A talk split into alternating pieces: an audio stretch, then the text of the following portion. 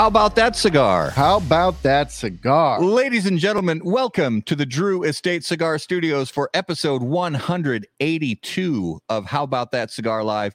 Thank you so much for joining us, watching us live on Facebook, live on YouTube, and if you're listening after the fact on the audio podcast, thank you so much for making How About That Cigar a part of your regular audio podcast rotation. Take just a minute, if you would please. If you're watching live on Facebook or live on YouTube, share us out to all your favorite Facebook cigar groups and uh, let everybody know that we're live. And while you're here with us watching, let us know what you're smoking and drinking along in the comments. Mm-hmm. And we have a great special guest coming on in just a little bit that we're also going to have some very cool, lots and lots of fun with. Absolutely. So, uh, oh, we got to talk about the new Drew Estate blackened M81. I Yeah, almost forgot about that. you got to get that Metallica voice in there. You do.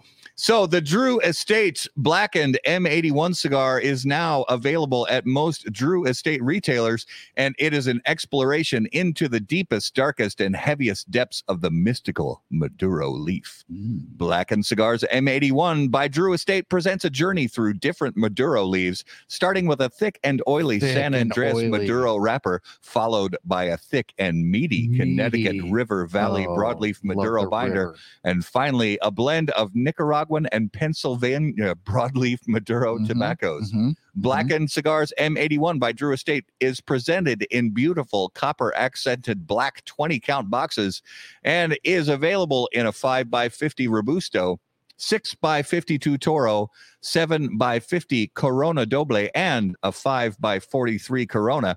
For more info, please visit drewestate.com. All right. So we're a few days removed from the Vikings game. Yep. Thursday night, Yeah. Thanksgiving, prime time, and the guy who never wins in prime time.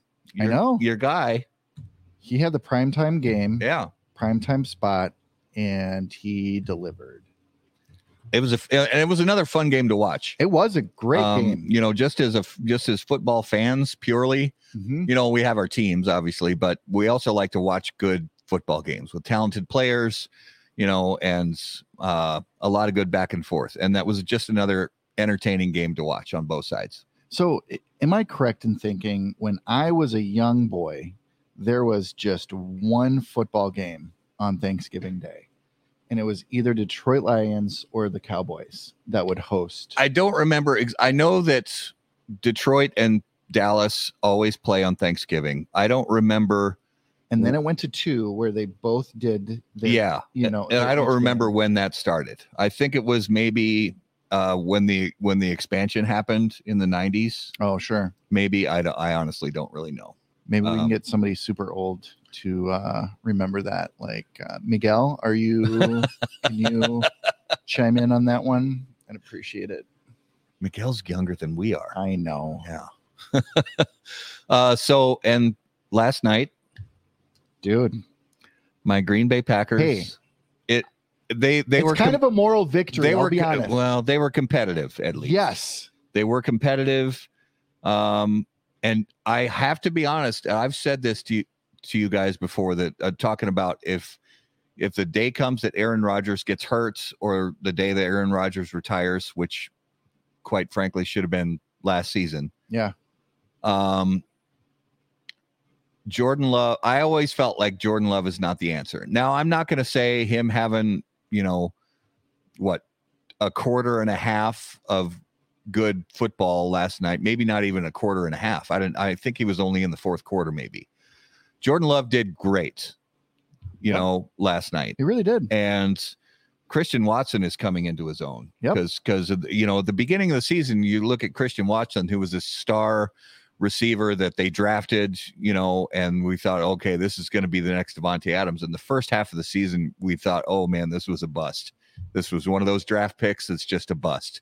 Mhm. Uh, but they gave him time, they let him develop, and he is turning into one very talented receiver. So that's encouraging. Well, Coop uh, comes in clutch again. Detroit always had the Thanksgiving game. Then Dallas added it. Okay. So okay. um, that's uh, in line with my memory, which is good. I'm not. You're not crazy. I'm not crazy. Thanks. Um, so I think Rodgers may not return this season. I wouldn't be shocked. Not because, and Either I'm, way. I'm not saying because the injury, because it's a rib injury. He Yeah. was going to have an MRI today. Whether there's breakage or what, I don't know. But I think he may say, you know, a couple weeks from now, even if it's not a severe injury, a couple weeks from now, he'll go, oh, oh, that hurts. Oh, I can't Yeah. play. Oh, I can't play. Yeah. Because he just wants to save it for next season, or he just wants to retire and go to Joshua Tree and, you know, Yeah. and you know play play some bongos and and, Oh, 100% you know, he's going to Jamaica. he's going to Jamaica. yeah, Him and Ricky Williams are going to be hanging out. he'll have braids in his hair and oh, white boy dreads.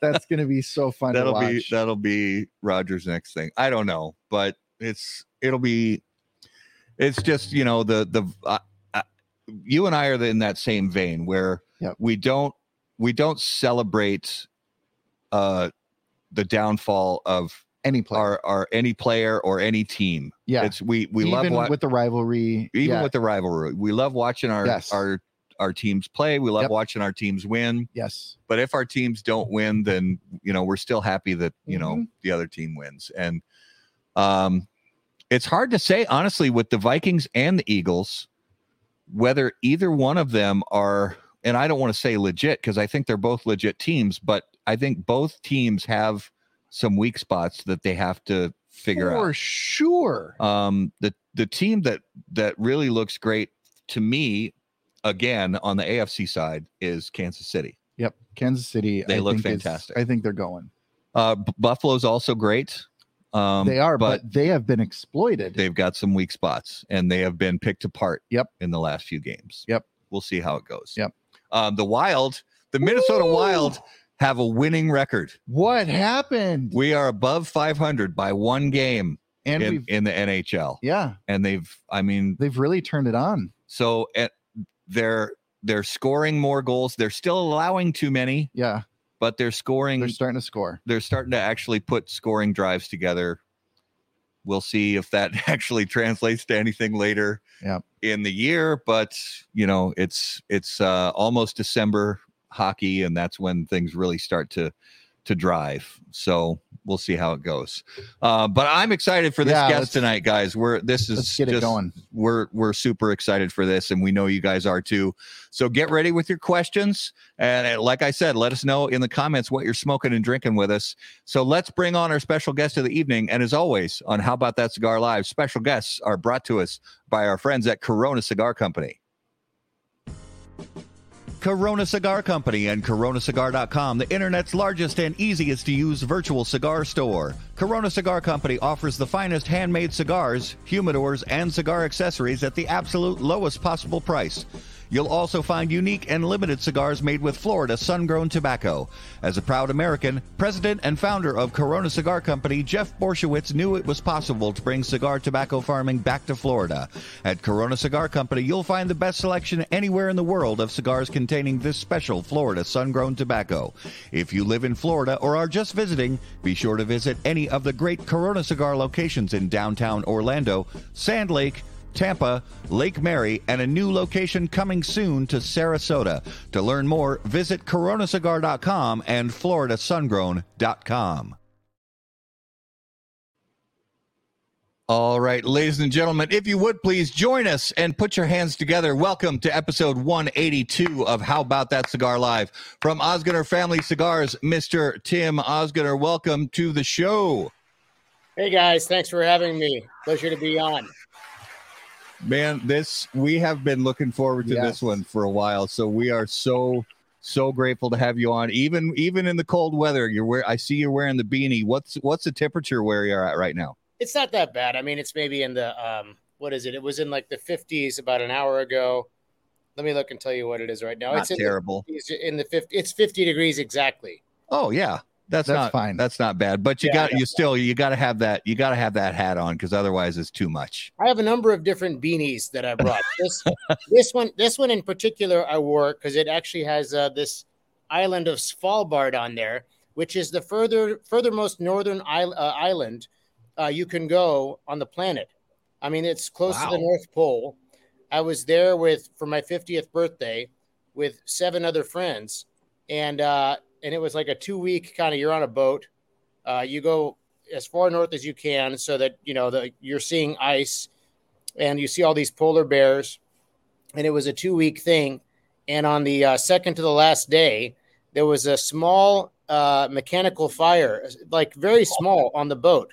Like you didn't even know it existed. It happened at four in the morning. There was a slight smell, but not that noticeable. And then the captain said, uh, you know, who was Norwegian, he said, well, you know, I have smelled this before and I fainted, you know, 10 days later and and we have to evacuate. We're like, what do you mean? There's no so he called for an evacuation of this boat. So we all had to get in these, you know, orange floaty outfits in You're these kidding. no, no, in these in these rafts that they blew up that had a tent over them. And then he said, "I have called the helicopters." I'm like, "What?" So he called two helicopters. We had two different like floaty raft thingies with the floating outfits on that we're wearing, which we could survive 20 minutes in the Arctic. And then a helicopter came. One was 80. One was like I don't know. One was like 80 yards up, the other one 100 yards up, and this and, and in our case, this woman came down, and uh, and one by one we got helivaced into the helicopter above.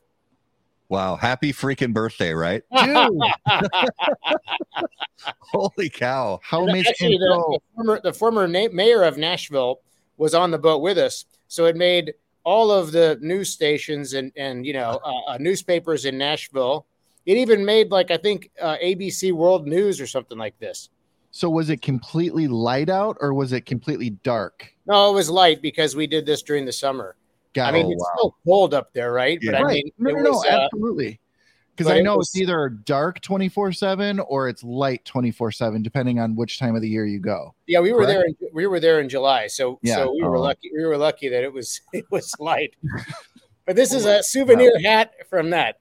I mean, I Yeah. might I might switch to different hats, and there are different stories behind each one of them. I Kind of like, love it. kind of like cigars. Yeah.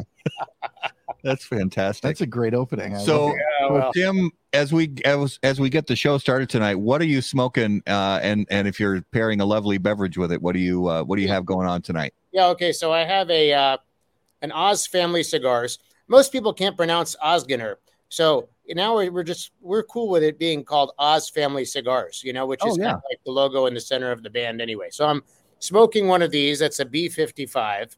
It's a you know five and a half by 55 ring gauge.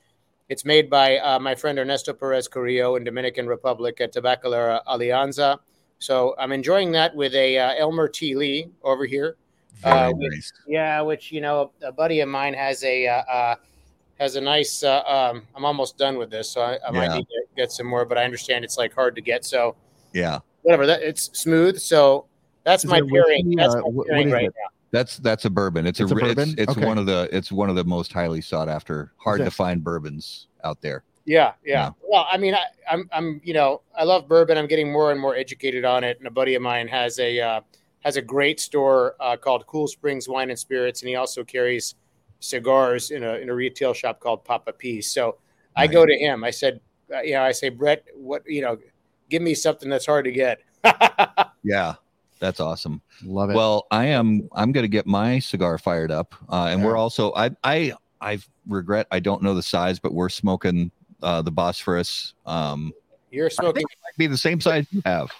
Is it a 55 or is it a 54? You might be It- smoking the Churchillish size. yes. Yeah, it's I would say it's more Churchillish. yeah, Yeah, it's so it's- more maybe six six and a half inch length. Yeah.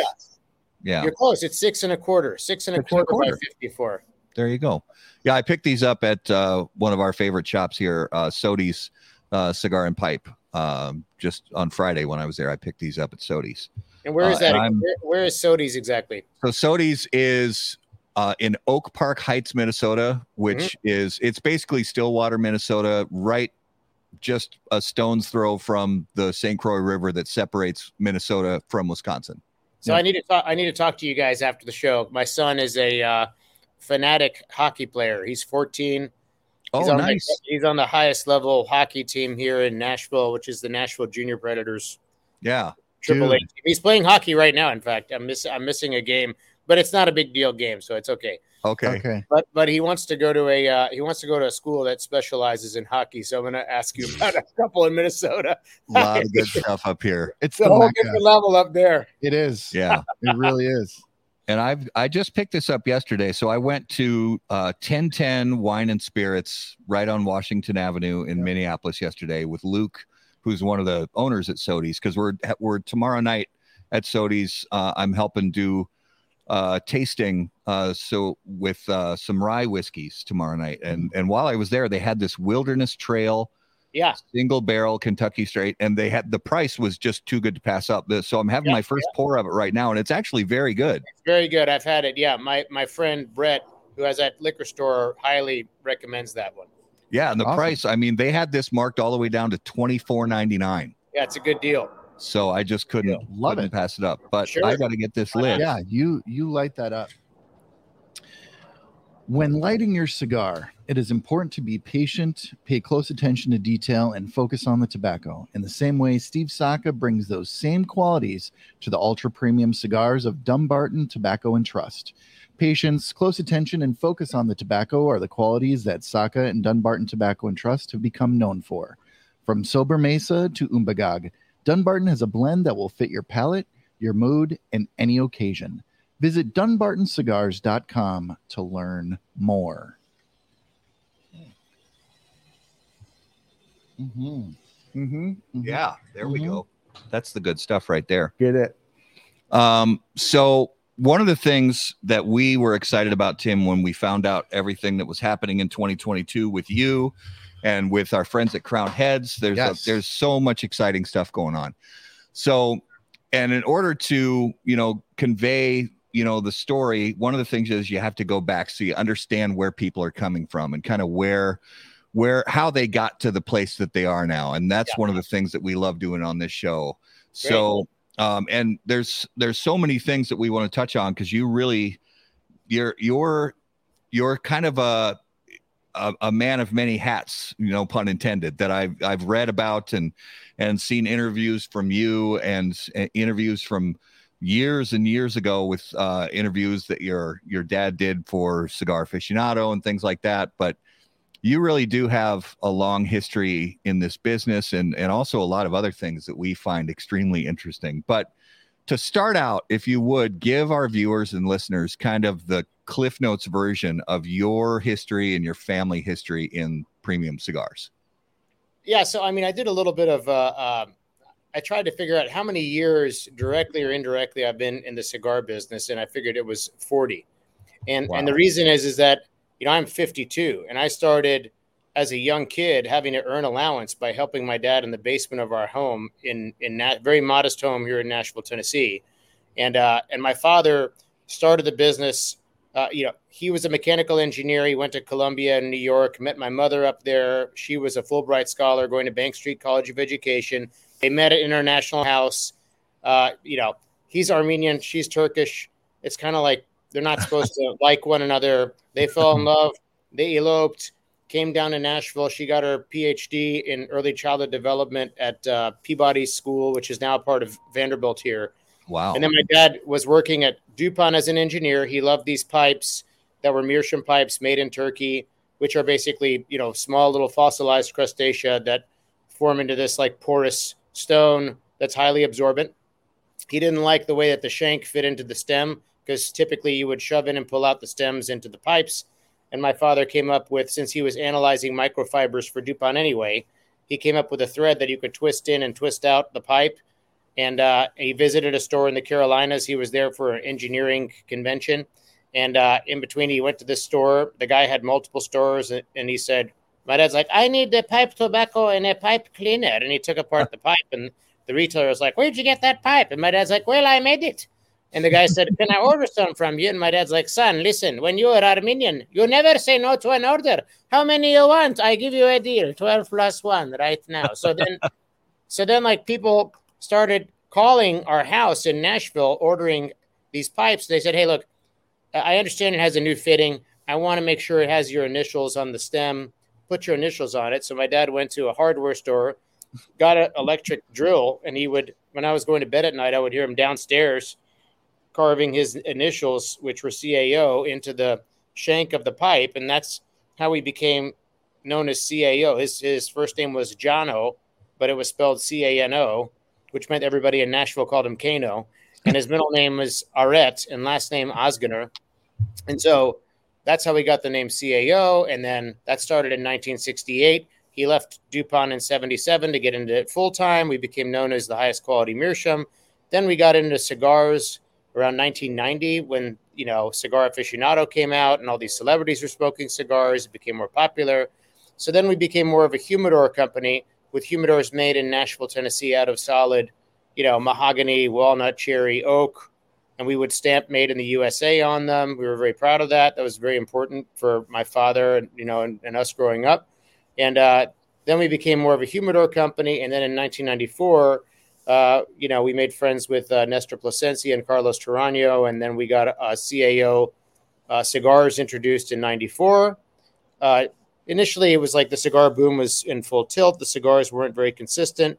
You know, they weren't setting the world on fire. But then in 1998, we had a cigar out of Costa Rica called CAO L'Anniversaire uh, Maduro, which did really well for us. And then and then we kept adding cigar lines subsequently after that. Uh, grew the company. Um, I got full time involved in the company around that time, mainly in like kind of, you know, developing the cigars because I was at, at, the time I went to school in uh, uh, in L.A. college and I was visiting all these cigar stores over there, and our cigars weren't selling. But I but through that failure, I was learning what did sell, and so I developed a palate that way. And and uh, then we sold the business in 2007. We, we didn't we didn't want to sell the business. We weren't looking to sell the business, but a, a, Scandinavian Tobacco Group came then. They weren't well known in the cigar business then, and um, and you know, and made a made a uh, an offer. We turned it down politely, and then they came back a year later. And um, and this was around the time that you had like SCHIP coming into play and a lot of federal legislation threatening the cigar business. And so we said, you know, all of our families everything is in tobacco and and we're threatening to get legislated out of the business. Do we turn away this kind of opportunity? And uh, and then we decided at the time that it was best not to even though i i loved being in the business and that's why i'm back. Um, and so that's kind of like gives you like in a nutshell the history of of my family and uh, and how we built cao and i know a lot of deals can can be different uh, to to just give our viewers and listeners uh, a, a bit of a understanding of when you're sold to a, a big company like STG, um, does that include um, a non-compete typically? And in your case, what did that look like? If if you can talk about that.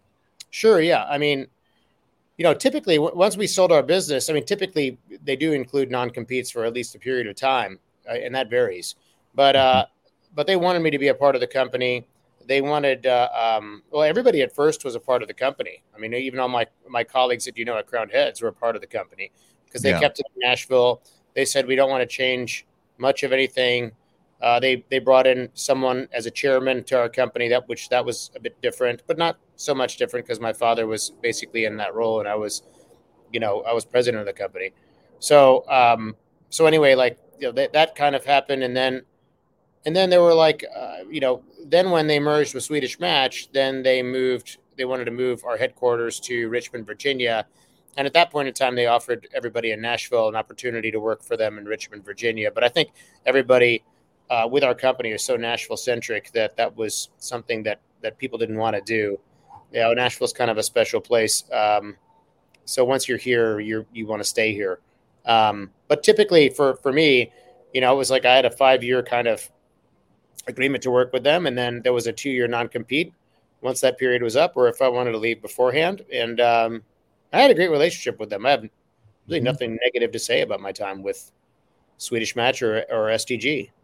Yeah, and we've heard awesome. the same really Absolutely. from from you know you already mentioned you know the people there because it's so interesting and this is kind of flashing forward and and we'll get there in depth later but you know you know hearing about uh, earlier this year, you know, you um, kind of in a way getting the band back together, you know, because there's, you know, Jon Huber had a long history with CAO and uh, Brian and Miguel, and I mean it's and and then hearing that you were gonna, um, you know, be be a part of that uh, family again. That was that was pretty cool to hear. Yeah, well, like you said, I mean, like um, one of the things I realized when I was away was I really kind of underappreciated the the team and the chemistry and the passion and the love for the product and the business that we all had. Um, you know, because during the period that I was away, we started another business, which was a nonprofit uh, business, a nonprofit arts center. And when you do that, I mean, then you realize getting together a team that is cohesive, that gels, that is all kind of on the same page and is passionate about doing what they're doing, and it's really kind of more more than just about making a living, is huge, and it's something yeah. that I took for granted, and uh, it's something definitely that, I mean, these guys, you know, that I worked with before at CAO that are at Crowned Heads, they're they're not they're not. I don't consider them work colleagues. I consider them my family, really. Yeah. So that's a special that's a special dynamic. Yeah. yeah, definitely. So when we take the space between, like you said, the you you left um you left the uh, CAO in 2010, and then you had a little bit of a uh, you know a period of time where you you kind of had to be away from the cigar business. But like you said, you started a nonprofit. You've been busy with a lot of other things since then. Uh, if you could, I am curious uh, because I always wonder about people what in any when they're in any type of business for a period of time and then they leave it for a while and then they come back the thought process that goes into making a decision to go back into a former uh you know a, a former passion and a former line of work so paint a picture for us of the moment that you knew you were going to re-enter the world of premium cigars. What were some of the catalysts that drove that decision, and what were some of the you know options that you considered? Yeah, well, you know, my father passed away in 2018, and you know, he was, you know, he was my best man in in my wedding. You know, my father and I had a very special relationship where, um, you know, I considered him my best friend, and uh, you know, for me, always family is first you know, and I got that honestly from my parents. So as a result, I, I have a small family, but we're a very kind of tight knit family. Um, so you know, when he passed away in 2018, immediately after that, you know, and we and we started this contemporary art center. We modeled it after art centers that we were inspired by in like Miami, New York, Brooklyn, you know, L.A., those kind of London, those kind of places and a lot of them we found were like converted warehouses. We had a warehouse too, so that inspired us to go down the path that we're going. And I'm actually very proud to tell you that, like you know, Ozarts is, you know, in the top three uh, arts nonprofit institutions in the city that that's getting you know top three in funding from the from the city because that's fantastic. They find, that, they find that the art that we're bringing is like very important because we're highlighting like young artists that are living now, not from like hundreds of years ago, that are presenting artwork that's that's important and and you know vibrant and current in the world that we're living in right now. So, you know, when he died, though, our artistic director, she said, "I'm leaving," basically, and um, and so that was a real kind of tipping point. And at that point in time, you know, I, I really did believe in what we were doing, and the content we were doing was great. So, um, you know, we went on a search to try to find an artistic director to replace her. We found one who, by by just people I knew in in LA who was hired by the Disney family to start a similar arts institution to ours in downtown LA. But he had been there for 15 years and he was feeling like it was it was time for him to move on. And uh, and so we recruited him heavily. During that period, I talked to um, to Mike Conder and and I said, you know, if this guy I think this guy can not only can he curate for the art, which was mainly performing arts, right, of different genres. So one month might be dance, next month might be music, next month might be theater, so on. But I said he, he's also um, he's also super sharp from a fiscal standpoint, so he can run the company too. And if that's the case, that that liberates me to be able to like get back into the cigar business. Uh, you know, if that opportunity is there. And then um, you know, Mike and John were both very like enthusiastic about me getting back into the cigar business. So that's one thing that happened. Then the pandemic hit, which kind of like you know uh, elongated that process. But during that period, I was you know, working with a guy who was recommended to me as a career coach. Not that I was looking for one, but I just there was another entrepreneur I admired who was seeing him and, and loved him. And he, he uh, made me go through this timeline exercise from like the year you were born to where you are now.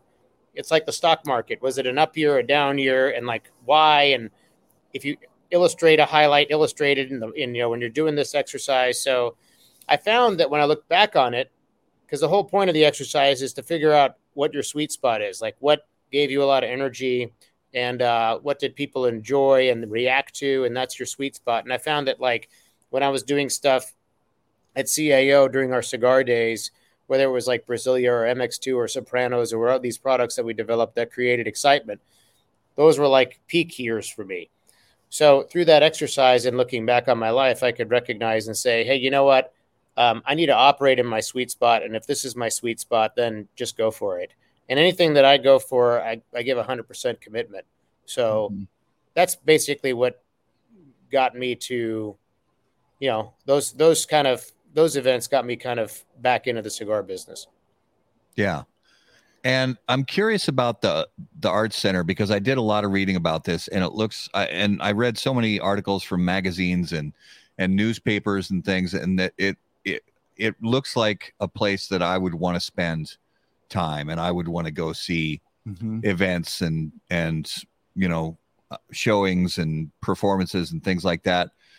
Uh, as far as as far as your background, uh, did you did you study design? Did you study arts? What how how did you get into having a deep love for uh, fine art and performing arts and things like that? Well, you know, my uh, my parents uh, always exposed me to uh, the arts because, and my mother was always a big proponent of uh, creativity at a young age since she was in early childhood development, and that's what she got a PhD in. Because she always feels like whether a, a kid goes into uh, accounting or the arts, uh, being exposed to to working things, whether you're making something out of clay with your hands, or you're painting something, or you're performing, uh, these are skills that are used to kind of help shape your brain on how you kind of solve complex problems and become more innovative, which is what our country is known for creativity. Yeah. So, so as a result of that, I was I was taken to a lot of. I mean, the school that I went to was one that kind of, uh, you know, embraced the arts. It wasn't an art school, but it kind of embraced creativity and outside the box thinking and being innovative and an independent learner. So, you know, and also I went to I was fortunate enough that my parents would take me to stuff to see that were cultural events. And as a kid, I was like, when can we leave? But I mean, as I got older, I appreciated them more. Yeah. Yeah. And, and so that, and then when I was in high school, I got bitten by the acting bug. And then I was actually, you know, was pretty good at it. And then I would always do, as a young kid, do people's impressions and stuff like this. So then I, I wanted to become an actor, and my dad's like, "How the hell can you make any money doing that shit?" And then I was like, "Well, okay, look, if I audition and I get into a highly competitive school, then will you support my education?" And then he said, "Well, okay, then I must have some iota of talent." Okay, so um, I auditioned to get into schools in Chicago, and I got into uh, Southern Cal, which at the time was, you know, the number three rated, you know, school for that in the country. And so then I, I transferred from uh, University of Denver to uh, Southern Cal.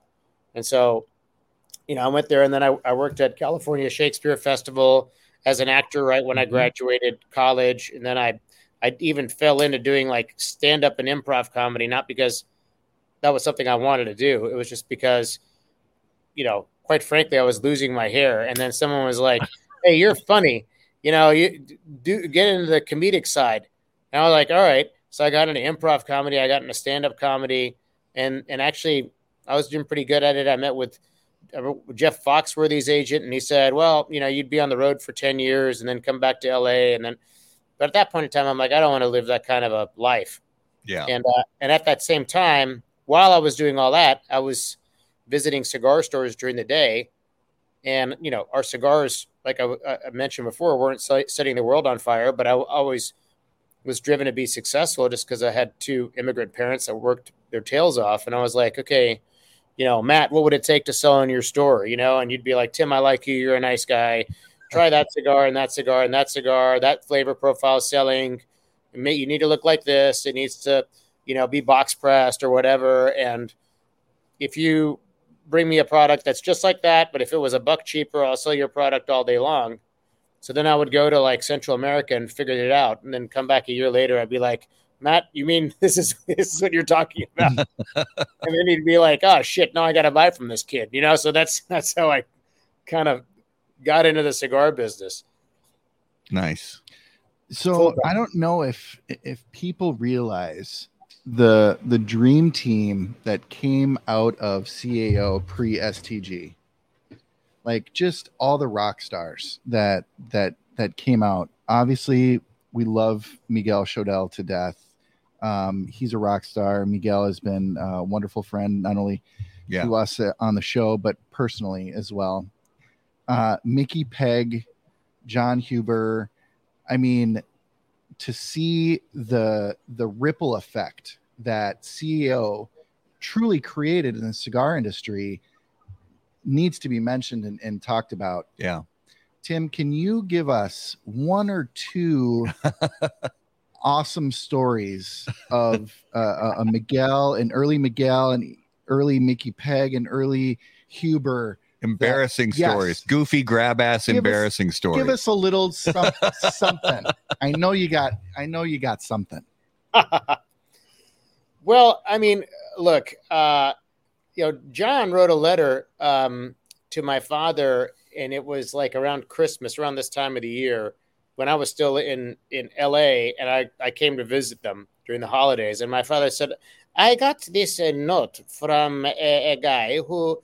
Uh, we had an article, a small article written on us in the local newspaper when we first started CAO Cigars, and basically it was a very nicely written letter saying, you know, hey, um, I just moved here, but I think my passion is cigars. I just love the product, and I would love to work for you in any capacity. So my dad's like, "What do you think?" And I said, "Well, listen, I mean, uh, I mean, if you find somebody that went to the effort of going out of their way to write this like one-page letter that like is so well written, and you know, he's obviously very passionate about about cigars. I mean, that's the kind of employee that could be a long-term employee is someone that like is passionate about what it is that we're doing. So we uh, we gave him a shot and then we hired him and at the time we had a shipping manager position that was open. And then uh, after a few months my dad's like this is not working. Like, he is he is i think the worst shipping manager in the history of shipping managers things are going to the wrong places And I was like- so I was like, it's like, what the hell do you want to do? I mean, what are you good at? And then he said, uh, he goes, well, I, I really like uh, marketing and I want to like, I like talking to the consumers and the retailers. And at the time, there was no Facebook or nothing. There was like chat room boards and, Yeah. and email. There was email. So he would email customers or, or consumers and like, you know, whatever, build relationships that way. Um, you know, which, you know, obviously he's, he's still really good at now. Um, but uh, but that's kind of how Jon, and then eventually Jon became our chief marketing officer. So that was kind of like the background story of Jon. I Uh, love it. I do have evidence of Jon wearing a tie and having straight hair. What? Oh yeah, Wow. it exists Oh, in the ether.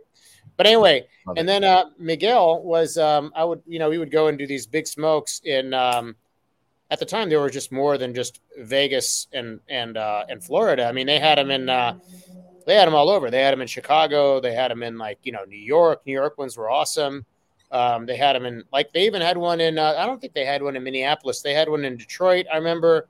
But anyway, I remember going to the ones in Chicago, and there was this guy who would hang there with his wife, like, and he would like hang there. I mean, he would hang in our booth. He'd be there, but he was always a very memorable guy, just because he was so um, he was so pleasant and nice, and in a way that was a very kind of, I don't know, in a very kind of, I mean, he was a he was a, a contemporary modern guy, but his mannerisms and the way that he treated people was very old school, which Yeah. I really thought was cool. You know, I thought it was like really nice that here's a guy who is un, res, understands respect you know, and and Yeah. and and uh, and his wife was awesome. His wife was so nice, and uh, and it was Miguel, and um, and I remember like you know I, probably Miguel was like, hey, you know, if there's ever any opportunity, I don't specifically remember any, you know, one uh, intense conversation we had about that, but I mean, he mentioned it enough to the degree that I remembered it. And then when we were hiring a sales team, I said, you know, I really think that Miguel is a really engaging guy.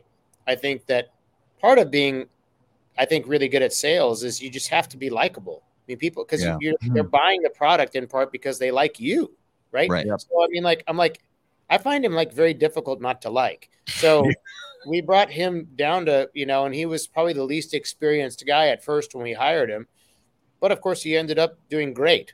And and you know, he's Mhm. still he's still the same he's still the same guy that he was when I met him. I mean, he's still very respectful. He's very, I mean, you know, he's got those same qualities. To his credit, he didn't um, he didn't let success go to his head, which I give him a lot of credit for because that can happen when you kind of, you know, when you when you rise up um, amongst the ranks. So that's kind of that's kind of Miguel's background. Love You it. You might have asked me a third one, Mickey. Oh gosh.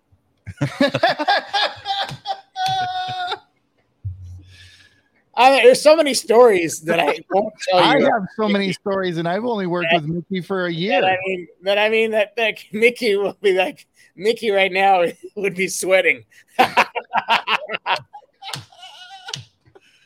These are the stories. I mean, I can't even need. think. There's so many great stories. I mean, every day Mickey had some comedy around Mickey. yes. You know? so I mean, but Mickey was like my, uh, you know, when he was in Nashville. I mean, we became very good friends, and he was like a brother to me. So obviously, I love Mickey. I mean, I can't, I, I, you know, I had so many good times with Mickey. He is he is uh, an awesome character. So He's hilarious. Dude, if anybody I has the opportunity to be with Mickey on the road, you absolutely need to do it. Yeah. Oh God. Well, I'm trying to think of a story that I will tell you that Mickey won't call me after and say, "You, you bastard." Well, while you're thinking, I'll tell I'll tell a quick one. I was doing an event with Mickey down in Ames, Iowa, and uh, this shop, English Bulldog, has a bourbon bar right next door, which is fantastic because uh, the wait staff will come over and take orders and bring it to people in the cigar lounge. It's, it was perfect, and they have this custom um, mixed drink called the English Bulldog after the cigar bar. Mickey fell in love with it, and he's probably like seven, eight of these deep. and he basically just gets And that up was on in stage. that was in the first hour. right. That's all. yeah. That's all. yeah. on the Just way home, so we had to drive from Ames, Iowa to Minneapolis, Minnesota, and uh, it's like a three and a half hour drive. On the on the drive, he gets in the car. He's obviously had some, and he's like, "All right, who should we call? Who should we call? Let's call Skip." So we call Skip Martin. Talk to Skip for a while. then he was like, "All right, who? Let's call Boofy." And we he just starts asking like, like all these industry people, and it's like one in the morning central, you know. And he's like, "We got to call people on the West Coast. Who do we?" And he- it was just, who should we call? He was like all about the drunk dial, and it was awesome. Love, love that guy. And he remembered none of it the next day. some of it, but Some yeah, of it. Only the important stuff. Yeah, it was, it was good times. I mean, Um, you know, the one, the one thing I'll say is that sometimes you, you'd go, mm, "What's my temperature?" like, what do you mean? Do you have a fever? And he'd be like, mm, "What's my temperature with the people in the office?" I'm like, "Dude, who?" Does this man have a fever? If he has a cold, he is always asking what his temperature is with me. I mean, look, I told him, listen, I have a low immune system. If you have a cold, do not come. I don't care. I don't care your temperature if it's normal. But if you have a high temperature, you stay home. Oh shit! Oh gosh! Did your did your father have a great sense of humor? Unfortunately, Oh, I yeah, yeah, yeah, yeah, yeah. him. He, he Um, totally had a great sense of humor.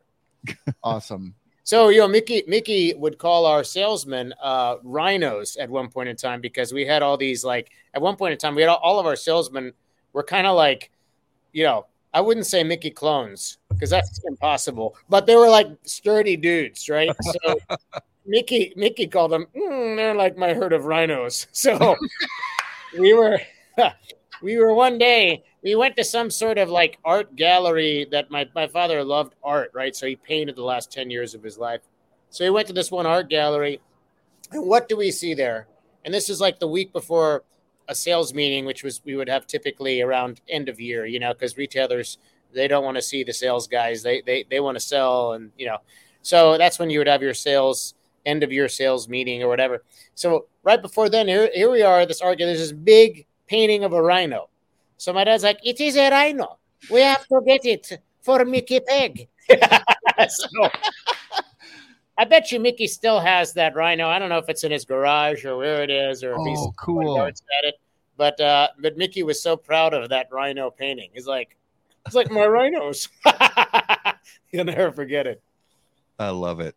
Um, one of the things I'm curious about because obviously, um, your dad was a huge mentor for you, Mhm. but outside of that, you know, there there were probably some other people uh, outside of people we've already mentioned that were big mentors to you in the cigar industry, whether it, whether it was business or blending or selling or relationships or whatever it may be. Who were who were a couple other people in the industry that just hold a special place in your heart still that that really gave you good advice?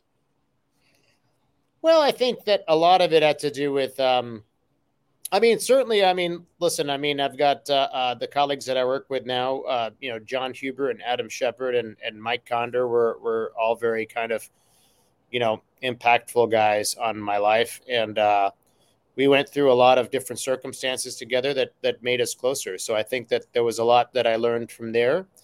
There was a lot that I learned just from the whole experience I think Garrett, you might have mentioned it earlier through the whole kind of, you know, when you're dealing with a large European company and and you know Mhm. getting into that scenario. I, I did go to meetings in, you know, in in Amsterdam and in Copenhagen, and uh, there was a lot I learned from those experiences.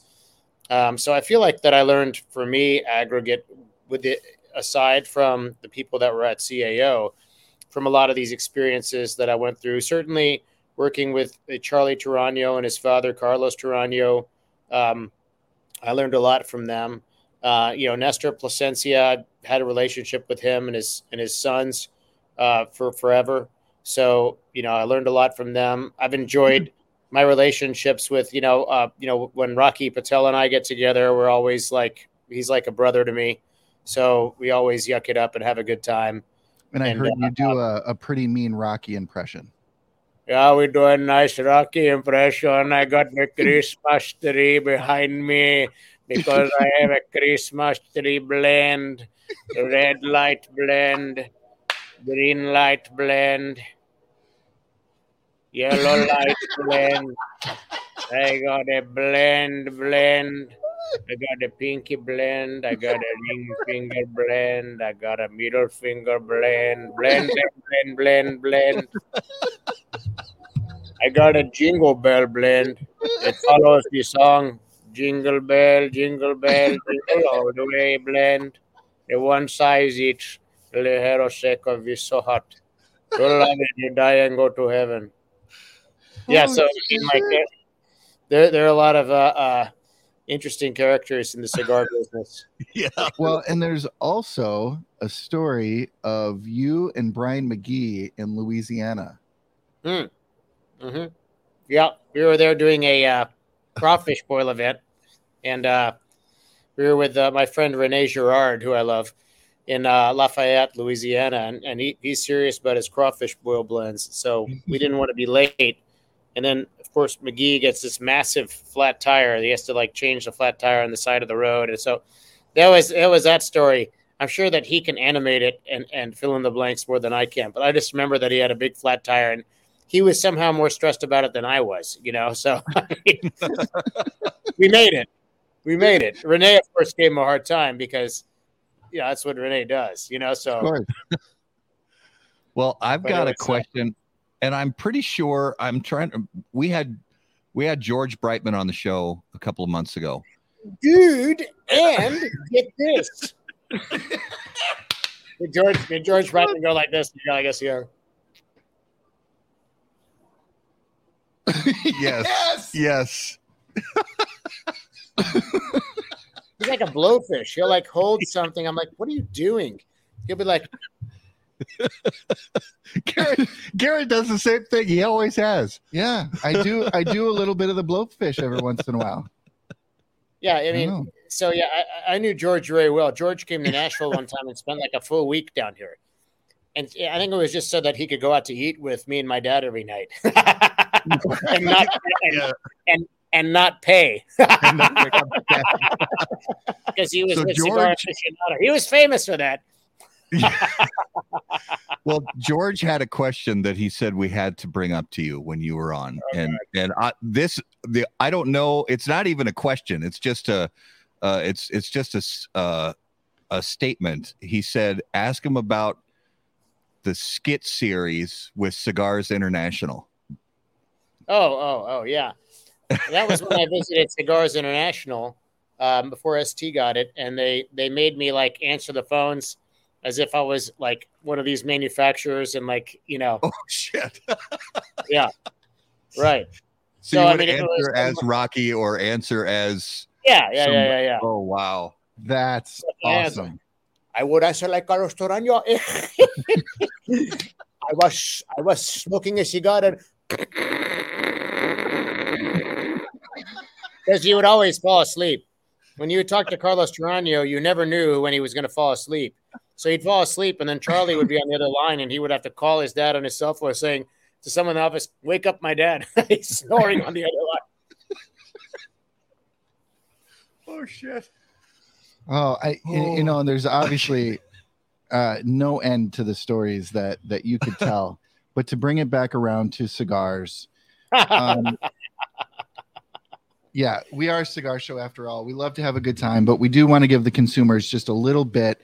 Um, When you decided to do Oz Family Cigars, Yep. We obviously heard about some of the people you decided to partner with and the factories and all of that. Take us through what was your part of the blends? What was important for you in putting out a product with your name on it? Well, anything that you want to do that has your name on it, you you want to make sure that it's a uh, it's something that you're proud of. Um, when we were when I was doing this at CAO, we became at that time, you know, the ratings that you would get from a magazine like Cigar Aficionado were very important because, you know, it would it would uh, um, it would lead to immediate kind of sales. So I mean, I remember kind of thinking, who's rating this? How are they coming up with all these descriptives like hint of orange peel or like anise? I mean, anise, I know what it is, but in Nashville, it has a different meaning. That's just a.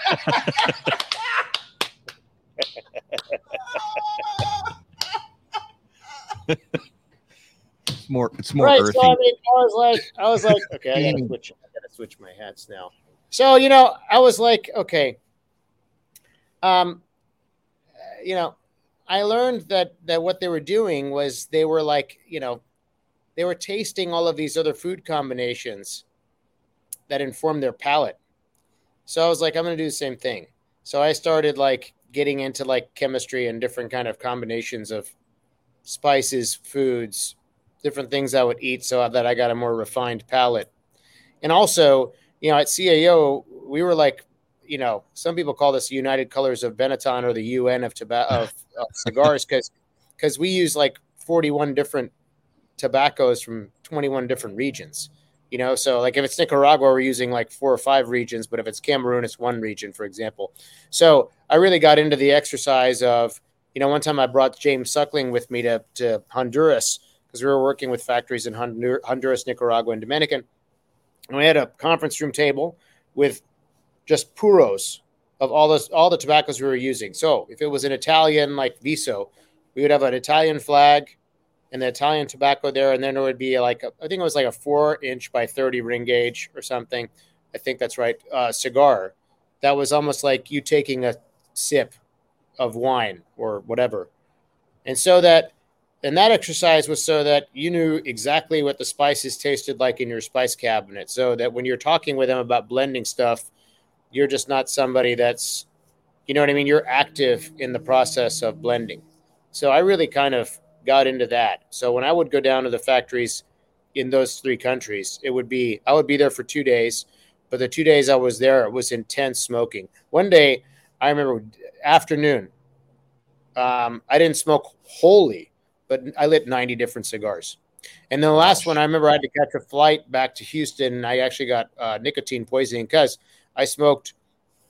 You know, we are talking about like smoking, like maybe like I don't know, an inch and a half, two inches each, and then you're done. You move on to the next one. You have carbonated water to clean your palate. But this one tobacco I had smoked was like tobacco that was from a field that we had visited like that week. You know, so lesson learned. But um, yeah but you but you learn hmm. from that and then you have a sensory memory that you take notes and you and you memorize all of that stuff and and then aggregate by just you doing it for a long period of time or being that intensely involved in it you just pick up stuff but in addition to that i also feel it's important to um, you know there's a lot of parallels between like you know you know cigars wine food bourbon all that kind of stuff so you know, I just kind of am very open minded about what uh, what I'm going to be trying, whether it's you know cigars or now I'm really into cooking during the pandemic. Right before it, mm-hmm. I got mm-hmm. into it, so I'm really into like nuance of you know how long you cook what at you know what food at what temperature, what spices are you lose are you using, you know what are you what are you doing to you know beforehand because these little nuance of details can make a difference in the flavor so yeah. I think that that has a carryover effect in cigars. So I feel like also that you know I have a palate that is a more refined kind of palate for cigars. Um, I don't know if that answered your question. I might have gone off into a different direction with that. No, absolutely. Um, we were just talking about you know and, it, and it's important. all good info. Yeah, it is. Yeah. Um, but what I think we want to know kind of so for this this blend in particular, the Bosphorus, um, what what what did you want uh, smokers to get out of the blend? What was there a certain demographic of smokers you were going after, or did you want something that anybody, novice or expert, could could reach for it and find a smoke that that they could stick with? So before I had uh, left the cigar business, there was a little bit of a trend going towards uh, stronger cigars, right? And I had found that, you know, you can deliver a stronger cigar, but uh, if you don't ferment the tobaccos 100% mm-hmm. to their capacity, then they will hold more nicotine. Yeah. And some wrappers, you know, are going to have a higher nicotine content because of the pH from the soil, right? So, um, if you choose to under ferment a wrapper, then is it going to have a tight carbon ring on there? Probably not. Will it have more nicotine that's that you're getting from it? Yeah. Um, will that make you feel a bit more, say, sweaty, lightheaded, have to go to the bathroom right away, whatever? Yeah. mm-hmm, mm-hmm, mm-hmm. So, but uh, I actually don't like that what I like is I like a cigar that has a lot of flavor, and I want the maximum amount of flavor that you can derive out of each leaf. So, when it came to uh, introducing a new cigar back into the business, um, we were looking for a cigar that was, uh, and I like more uh, fuller bodied, fuller flavored things generally, whether it's wine or bourbon you know I kind of tend towards that. Um, I appreciate milder, milder, um, milder categories too. But you know, if I had to, you know, say what, what's the one thing you want, it would be that. So we wanted to do something that was medium to medium plus and very complex. So uh, in this case, you know, the wrapper that we had first introduced was um, Sumatra, Ecuador or Sumatra seed grown in Ecuador wrapper. And there was two binders on uh, the Bosphorus blend. which we had never done at CAO. And at CAO, we tried everything. We didn't care as long as it tasted outstanding and the quality was a quality. We would we would try it.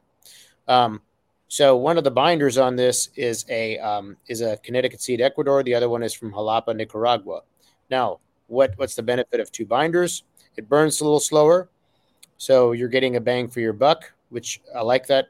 Uh, we were always a big value for money approach at CAO, which I like that in anything. Um, so we like that, and also there was an additional kind of layered richness that you get from the smoke too. A little bit more of a a slower kind of wafting kind of sensation as you bring it upon your palate that I liked. And then the fillers are also three different regions from Nicaragua that I that I really enjoy. One of them is Esteli, which that's where all the factories are. It's got an asphalt black soil because it's you know the, it's such a volcanic kind of you know high in high in clay uh, um, soil that's over there, and it delivers like tobacco that's like you know got a lot of like spice and black pepper, white pepper, which I like. And then Jalapa is so good you can smoke it on your own. Mm-hmm. Um, when I did all those Purito blends, Jalapa was one that is a standout just because, I mean, you literally just can smoke Jalapa from one farm from you know one stalk of the plant, and it's fantastic. Um, and then the other one is Ometepe, the volcanic island, mm-hmm. which surprisingly on its own I don't like that much. But when you combine it with the tobaccos, it combines quite nicely. So it's more like a Petit Verdot grape. So um, so that's what's in the blend. Ultimately, we wanted to deliver a blend that, and also I like I like box press cigars. Uh, you know, I I like this five and a half by fifty five ring gauge because when you cut it and you and you intake it, it coats your palate immediately, and it's like and I like a cigar that starts off like with a statement, like Beethoven's Fifth, and then it settles down. Yeah. So that's what we were kind of trying to to go for with the with the cigar.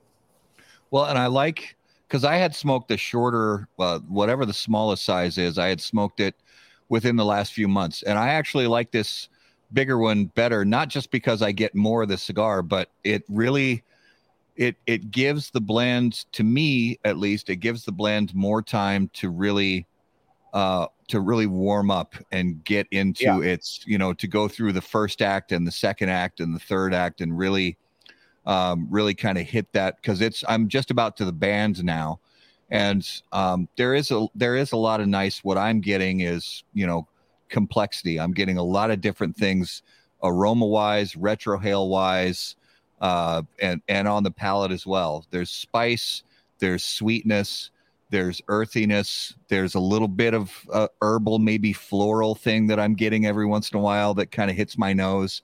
So I like I appreciate the fact that there's um, there's complexity to it, and it. Uh, I think everything in the end in the blend marries nicely, and it goes great with this bourbon. Yeah, thank you. Well, you know, look, a, a lot of people that are enjoying cigars. I mean, that's part of the other reason why um, I missed the cigar business and wanted to get back into it. Is I feel like that that it's a band of brothers.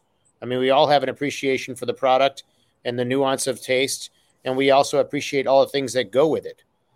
And it's sometimes I was talking to uh, I was talking to a, a, group of cigar lovers the other day, and uh, sometimes it's hard to describe that to those that don't understand cigars yet, or are not cigar smokers or cigar mm-hmm. connoisseurs. Mm-hmm.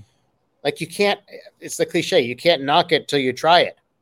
You know, mm-hmm, right? And so, but but those that do, and that's the other beautiful thing about cigars and and about like what's the the message behind our um, you know our new our new brand is that even though like you know my mother and father because it's it's really kind of our family history and story even though my mother was is turkish my father was armenian and that was kind of like a forbidden love because you know there's such kind of a um, uh, animosity between those two cultures right. that um, that they they were married for 55 years and and developed a life here in the states. Yeah. And, uh, the feeling is is that cigars also uh, are a way that bring people together, uh, no matter what their background is. We can at least sit down and talk about cigars or talk about the taste or the pleasure we're getting from them. Doesn't matter if you're a Montague or a Capulet. there you go. That's right. I love that. I too went. Uh, I too did a uh, season with uh, Shakespeare in the Park here in the Twin Cities, Mm. and uh, so I have a love for Shakespeare as well. Yeah, same here. It's So what's your um, what's your favorite? Um, did you have to ever do like a um, monologue, or is there a character that that you liked, or or or any sort of play that is your favorite? when it comes to Shakespeare, um, I'm actually uh, I'm a lover of the sonnets, um, Those are good. but uh, from a play standpoint, Much Ado About Nothing would be my favorite. That's a good one. I like that one. Mine is a mine is a toss up between so if it's gonna be if it's gonna be on stage, uh I love Coriolanus. Mm, Mm. I, unpopular opinion, and I, love it. I absolutely love that. But if it's gonna be if on film, I, and I it's funny because I was on somebody else's podcast last week and we were talking about we happen to be talking on this podcast about uh, the Lord of the Rings, but they were they happened to ask about favorite movies, and my number one favorite movie of all time is the 1989 uh, Henry V that Kenneth Branagh did. Ah, I ab- mhm. I think it was a great I mean, Kenneth Branagh adaptation of that of that of that uh, Yeah. Shakespeare piece. So I I love it. Mercutio. Mercutio is a good character. I did a uh, yeah, I did a uh, monologue from of Iago, the the villain Oh. from uh, Yeah, um, Othello. He has some really great monologues. I love Yes. uh, I love a lot of these Shakespearean monologues. Of course, you know, uh, Hamlet has some amazing monologues too. But I Yeah. thought that Ia- I thought Iago from Othello has some outstanding monologues. So I you know I love this one that I would do of that. But yeah, I, I you know I like Shakespeare too. yeah. Awesome. Um, so, you know, getting everything launched in 2022, uh, it's been been a whirlwind of a year, I'm sure. Do as you you know, we're coming to the end of the calendar year. As you look back at the launch and how everything has gone this year, do you feel like you met or exceeded the goals that you had for for everything so far this year? Well, look, I mean, you don't know when you're. I mean, I had no kind of, you know, I just wanted to put myself back out there. When you put yourself back out there, there's a bit of a, you know, a risk component to that. But, you know, given the fact that that um, I'm a believer in, you know, you just gotta you gotta do it, you know, then you just put yourself out there and do the best you can. Um, you know when i when i went to the trade show i didn't my expectation was i didn't really have any expectations. Mm. um i mean you know you have some people that that uh, um that said oh well you know i mean it's of course uh, there are people that are new in the cigar in the cigars as it should be as you want that are not going to know anything about you know me or my family or our background. That's fine. And then there's some that that will. But I will say that the reception that I got at the trade show was was much better than I thought it would be. Um, so that actually exceeded my expectations. And then the reception that we gave that cigar size that that you were referring to earlier, Matt, the um, which was the um, 50 ring gauge, four by 50, which is more Yeah. like a Rothschild. And uh, you know, people people reacted very positively to that. And um, and then we had another cigar that was a limited edition run that was inspired by one of my father's kind of you know painting themes. Uh, that was called the Pi Synesthesia, and people loved that one too, based on the color yellow. Yeah. And so and so based on that, I mean the um, you know we we took a lot of orders on them, and I think that therefore that kind of exceeded my expectations on the reception that I got from the trade show, and that just kind of goes back to show the the nice side of the cigar business is that there is this kind of um, there was this kind of um, really nice, genuine, um, kind of welcoming vibe that I got from everybody at the trade show. You know, Yeah. this is from the retailers, and this is from the manufacturers. Um, you know, and then I and then I've gone and done events with with uh, you know different stores and consumers, and that's been nice too. Um, you know, part of it is like that quote that uh, Steve Jobs famously said that the journey is the reward. I mean, you know, it's a journey. Everything's a journey.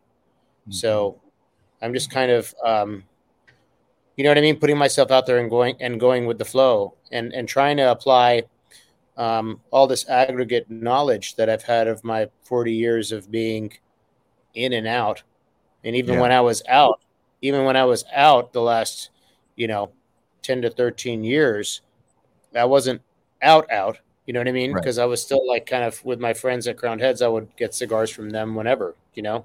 Yeah. So, as the journey continues into 2023, and you look at uh, at the year coming up, what are your hopes for uh, you know seeing this thing continue and and grow and develop? Well, look, I think we're at the begin, you know, just at the beginning of it, you know, because you know we had this, uh, you know, I think it's important the the story behind what you're doing is important too, you know. So I Yeah. think that the story of like this, meaning like, you know, my mother being from Istanbul, this is Istanbul, my father from Armenia, them meeting in New York, eloping, and then building a life in Tennessee. Yeah. You know, and the Oh, boat, and there's it. a boat in the middle that represents the journey. That's a story that continues to need to be told. To more people need to know it.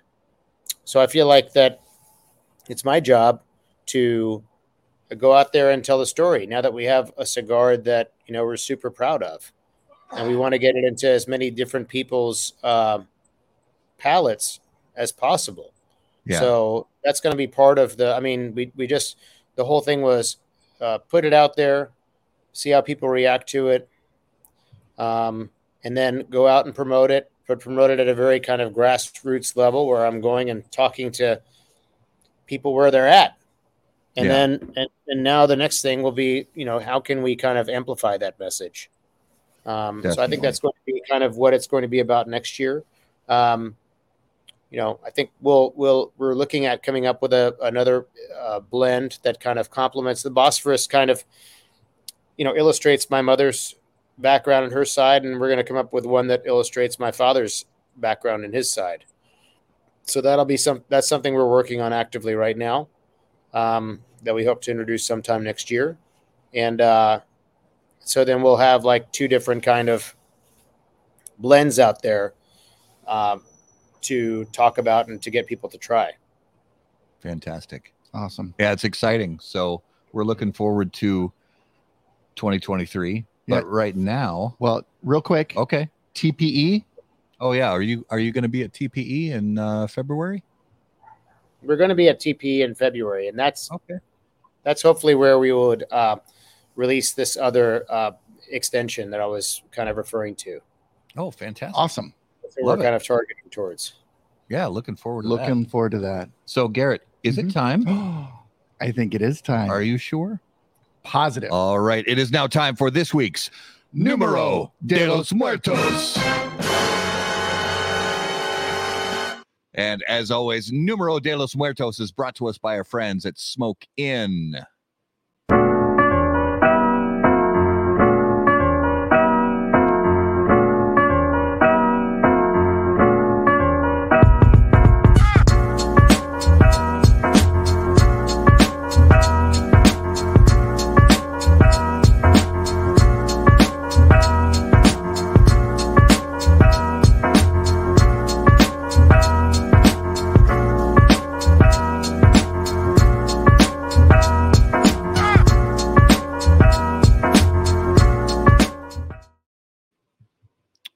Right, Numero de los Muertos, episode 182. Garrett, what do you have for us this week? All right. This week, our number comes from the United States of America. On average, 60 people a year die from this. United States. Mhm. All right, Tim. So we play this 20 question, this this morbid 20 questions game with Garrett every week. Mhm. So you and I get to ask yes or no questions, trying to narrow down what this week's number is is 60 in the United States. 60 people a year die from this. Um, 60, always, 60 I'm sorry, is it 60% or 60 people? 60 people 60 total people. on average Oh. every year die from this. Uh, and as always, viewers and listeners, or not viewers, or sorry, not listeners, because you're listening after the fact, but live viewers, if you have guesses, leave them in the comments, and And- we'll we'll play along. Mitchell, it is not disease related. Ah. It is not getting trampled on Black Friday. Oh, that's that's a good Is guess. this time of Is year. it is it accident is it accident related? Oh, good question. It would be considered an accident. Yes. Okay. Skydiving? It is not skydiving. Um, are they workplace accidents? They can be, They but can be. yeah, Um, vehicles are not involved. Mitchell is learning. He Mitchell is learning, the very, questions to ask. very well. Rollerblading. That's a good guess. It is actually. a great guess, but it is not rollerblading.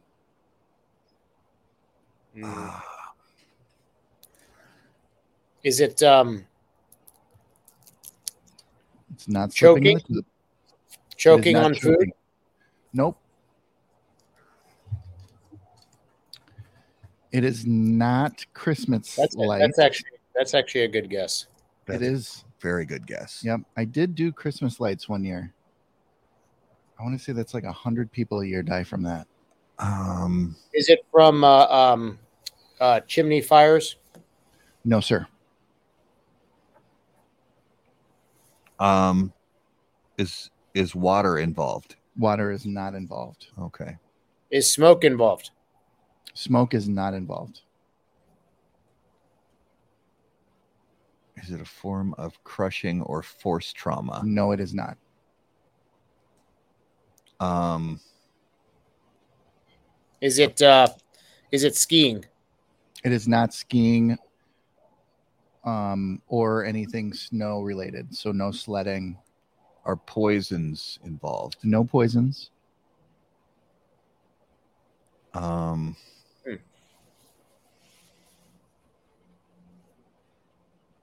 is it men, women, or both? both. So, Mitchell, it is electrocution, but I'm going to ask for something more specific. Oh. Um, Sorry, Garrett, you said it is electrocution, but it's what? Correct. But I'm looking for something more specific, not Christmas light related.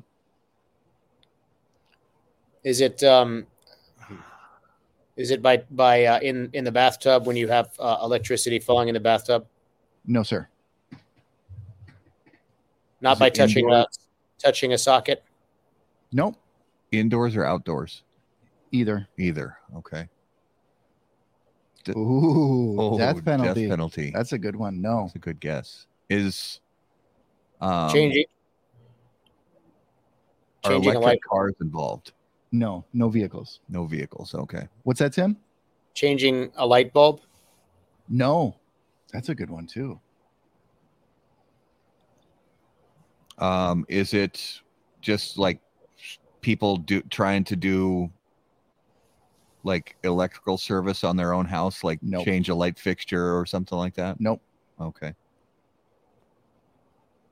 Um, Nope. Not fixing a car.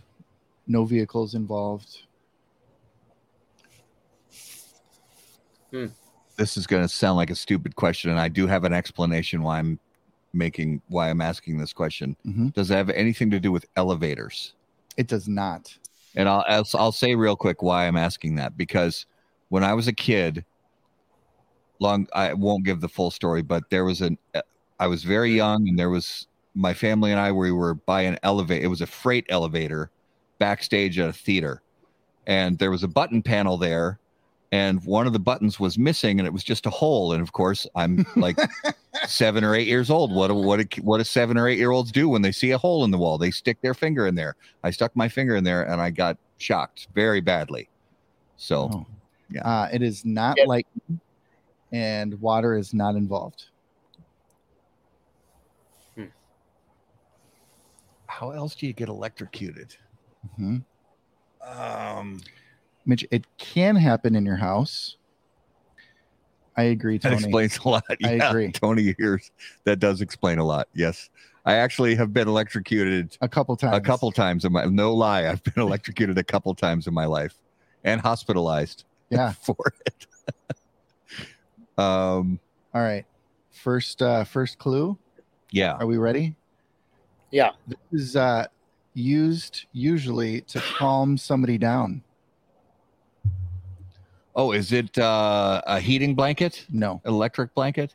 Mitchell San with the answer. Taser? Taser. Oh wow. Whoa, people die from it? Here's the here's the scary part. So anybody who knows about going through uh, police academy post or sometimes special forces military will have to go through a part where they are actually tased. And usually on the same day you're gassed and and everything. Um about 25 post officers and military personnel die from that experience. Holy cow. and the other statistic goes for people who are being tased by police officers or, or other yeah. So it is tasers Don't tase me, bro. yeah Holy cow. which uh it, it's funny i was a uh, armored car driver for a while and my partner this old vietnam vet he in addition to his sidearm also carried a taser Okay. which I thought was a little over the top, whatever, when you know, but he would have fun just tasing knees of all of us. And so I got tased on a weekly basis Oh, in, brother. in the knee. And uh, I, I don't think that's in the danger zone of being uh, heart attack worthy, but uh, yeah, Holy crap. So, so the moral of the story this week is don't do things that are going to get you tased. yeah, just don't get tased. Yeah. Don't get tased. That's uh that's a good one. Oh, cool, Mitchell. Well, good on you, brother. Oh, You yeah, good guess. You have become a master of Yes. Numero de los Muertos. That is right. That is right. Um, so that was this week's Numero de los Muertos. All right, let's jump into the lightning round. And the lightning round brought to us by our friends at JC Newman Cigar Company, America's oldest family owned premium cigar maker, creators of the popular Brick House, Perla Del Mar, Diamond Crown, and the American. JC Newman Cigar Company operates out of their 112 year old El Reloj cigar factory in historic Cigar City, Tampa, Florida. For more information on their cigars or visitor experience, visit jcnewman.com. All right. So, Tim, if you could hear the thoughts of one living person for 10 minutes, who would it be and why? Hmm.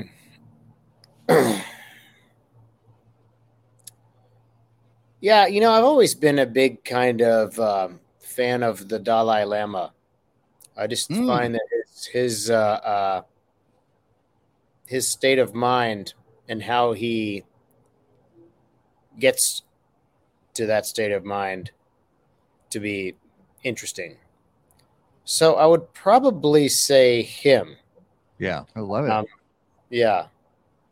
I, I mean, you know, I was uh, listening to a bunch of audiobooks during the pandemic, and I listened to one um, of him and uh, Desmond Tutu that I thought was really interesting. And to hear about the Dalai Lama and, and you know, his practice of meditation and how he gets himself into the frame of mind to be, you know, really kind of and, and what he says and he thinks and he does to be really kind of uh, beautiful Yeah. and unifying, unifying and peaceful and kind of universal. So probably Very him. cool. Do you remember the name of that book? I think it was called like the art of the the art of joy, I believe. Okay. I think that's right. The art of joy, or not joyful living, something with joy in it. But I believe it might have been like the art of joy. Okay. I'm on it. So, on a completely dissimilar note, if you were about to get into a fight what would your soundtrack music be?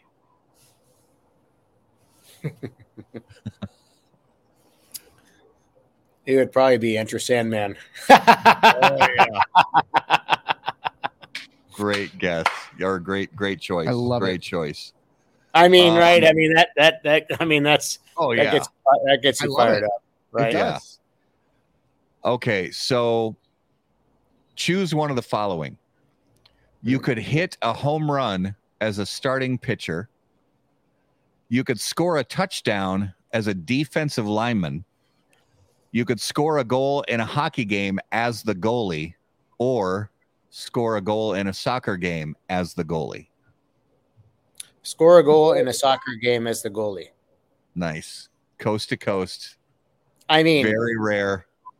yeah, that would just be, especially like watching the World Cup right now. I mean, that would be. Can you imagine? Oh, I mean, I I I think I it's it's hardly ever that it's happened. I mean, in especially in you know the top levels of soccer around the world. Yeah. It's, No, it would be. It would be. It would be. It would be unbelievable. Uh, and for those who care, it is called The Book of Joy Lasting Happiness in a Changing World. Yeah. So can I just tell you that um, I have a 14 year old son that I told you about earlier who plays hockey, and uh, I mean he like his whole identity has been wrapped around uh, uh, sports, and he tore his ACL uh, like about a year and a half ago playing soccer. Some kid slide tackled him from behind, and uh, he heard a pop, and he tore his ACL. And it was right around the time that I was listening to that book, and the Dalai Lama said something in that book that I immediately used for him, and it's become, I think, a very useful lesson for him. Is that like something to the degree of, you know, when, and again, it was from that book where he said, when there's uh, with every adversity comes an opportunity, and Yeah. so I thought that was a really, and they go more into like examples of what that means. But, um, but for my, my kid, I said, you know, like, look, you've been not able to like forge normal relationships with your classmates at school because you're always having to go to these hockey trips and stuff like that. You haven't been able to really kind of like, I mean, he was, he was doing fine at school, but I mean, not, not a real ch- kind of chance to figure out besides sports or hockey like what else is about are you about what else Right. what else do you like so he did he did i think that that quote really kind of helped him and it helped me as a parent Absolutely. Uh, do you want to do the? Yeah. Yeah. All right, do it. All right, Tim. The zombies are coming. Mm. You get three draft picks from the cigar industry to be on your zombie apocalypse survival team. Who are the three that you choose and why? well this sounds kind of like uh, uh, you know dis- maybe disappointing but i would choose the three compadres that i work with now uh, you know if i had to choose four i would choose uh, uh, mike john adam and miguel Nice. Love it. Not bad answers at all. No, that's a good time right there. Yeah, you got to be with uh, people who can protect you and people who you can just. Uh, And family. And people- I mean, and fam- I- yeah. people who, and people who you and people who you know very well. yeah. Yes. Yes. Absolutely. All right. So let's jump into this week's notable smokable. And on How About That Cigar, notable smokable brought to us by Luciano Cigars. Notable cigars, notable passion, notable purpose.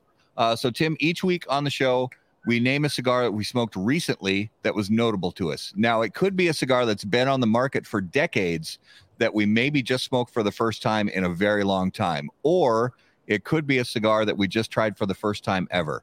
Uh, obviously, you're smoking a lot of your own stuff, but have you had a chance recently to smoke something outside of your brand that really caught your interest?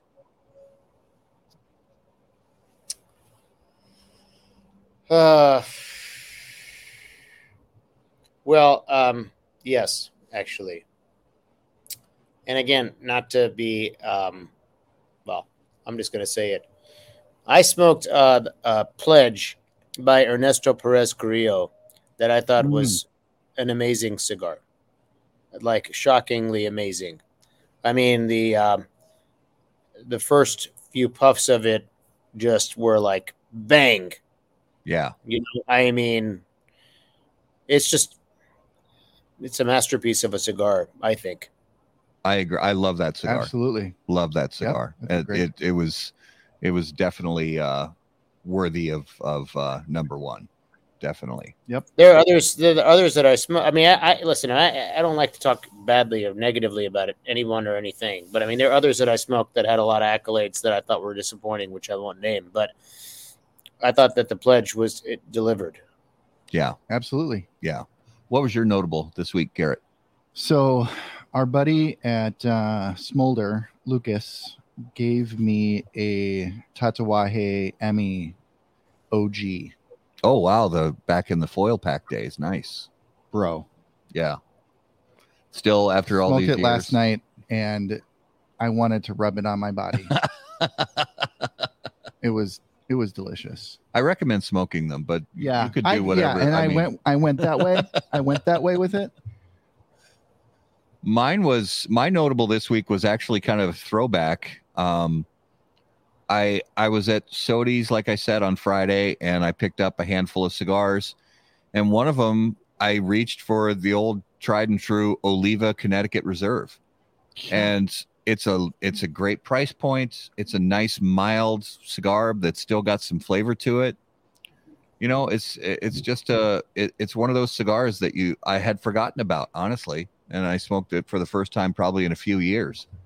Um, and it's just a nice mild, Yep. yet flavorful cigar. So, um, you know, I I was I don't want to say I was surprised because I remember enjoying it, you know, back in the day, but it's uh it's just a nice blend that again price point's super low so that was a nice one this week uh, so that was this week's notable smokables brought to us by luciano cigars improving lives through fine cigars visit lucianocigars.com to learn more so we have some coming attractions on how about that cigar that we have coming up in the next few weeks and those are brought to us by aj fernandez Born and raised in Cuba, AJ Fernandez now produces unparalleled premium cigars in Esteli, Nicaragua. The AJ Fernandez portfolio of cigars provides blend strength and flavor profiles to match the preferences of any premium cigar consumer. Whether it's New World, Dias de Gloria, San Lotano, Enclave, or Bellas Artes, you are sure to be satisfied with a premium cigar from AJ Fernandez. So, next week on the 5th of December, I can't believe it's December already. I know, up. man. Uh, we have Juan Lugo from Don Doroteo Cigars, a fun up and coming new brand. Uh, and then on the 12th of December, this is so exciting. We have live here in Minnesota, none other than Cigar Coop himself, William Cooper. So very excited to visit with Coop live. Uh, and then closing out the year on the 19th, we're going to do our yearly uh, year in review show where we're going to go through the box you see behind us, the right there, the been there, smoke that box that my wife made for us. That's I put cigar bands in that box all year long, and we're going to open up the box and look at all the bands and talk about things and and look back at some of the big big events and stories from 2022. Uh, so Tim, if you would please give our viewers and listeners where uh, an idea of where is the best place for them to keep up with everything that Oz Family Cigars has going on. Well, we don't have a website right now, so I would suggest our Instagram page. We have one that's you know at Oz Family Cigars, and another one that's my personal page uh, at Tim Ozgener. So uh, both of those probably the best places to go right now. Or you could go to the Crowned Heads webpage, and it tells you of like any sort of like in-store promotions and events that we have coming up, which those will start next year. Fantastic. Awesome. Tim, we had an absolute blast talking Yeah, to you man. tonight, brother. So thank you so much for being our guest on How About That Cigar Live. Matt and Garrett, thank you very much. I had a blast talking to you guys too. You guys are awesome, great hosts, great uh, chemistry. So it's my pleasure. We look forward to doing it again. All Awesome. right. We look forward to it. So, viewers and listeners, guys, thanks again so much for watching live on Facebook and YouTube tonight. If you're listening after the fact on the audio podcast, thanks again so much for making us a part of your podcast rotation. Uh, if you guys have questions for any of us, you can email us on the website, howaboutthatcigar.com. Make sure to find us on Facebook and like and follow. Find us on YouTube and subscribe to the page so you don't miss anything we have going on. Follow us on all social media at HBT Cigar. And of course, until we see you guys next time, burn cigars. Not bridges. Thanks, guys. Thanks, everybody.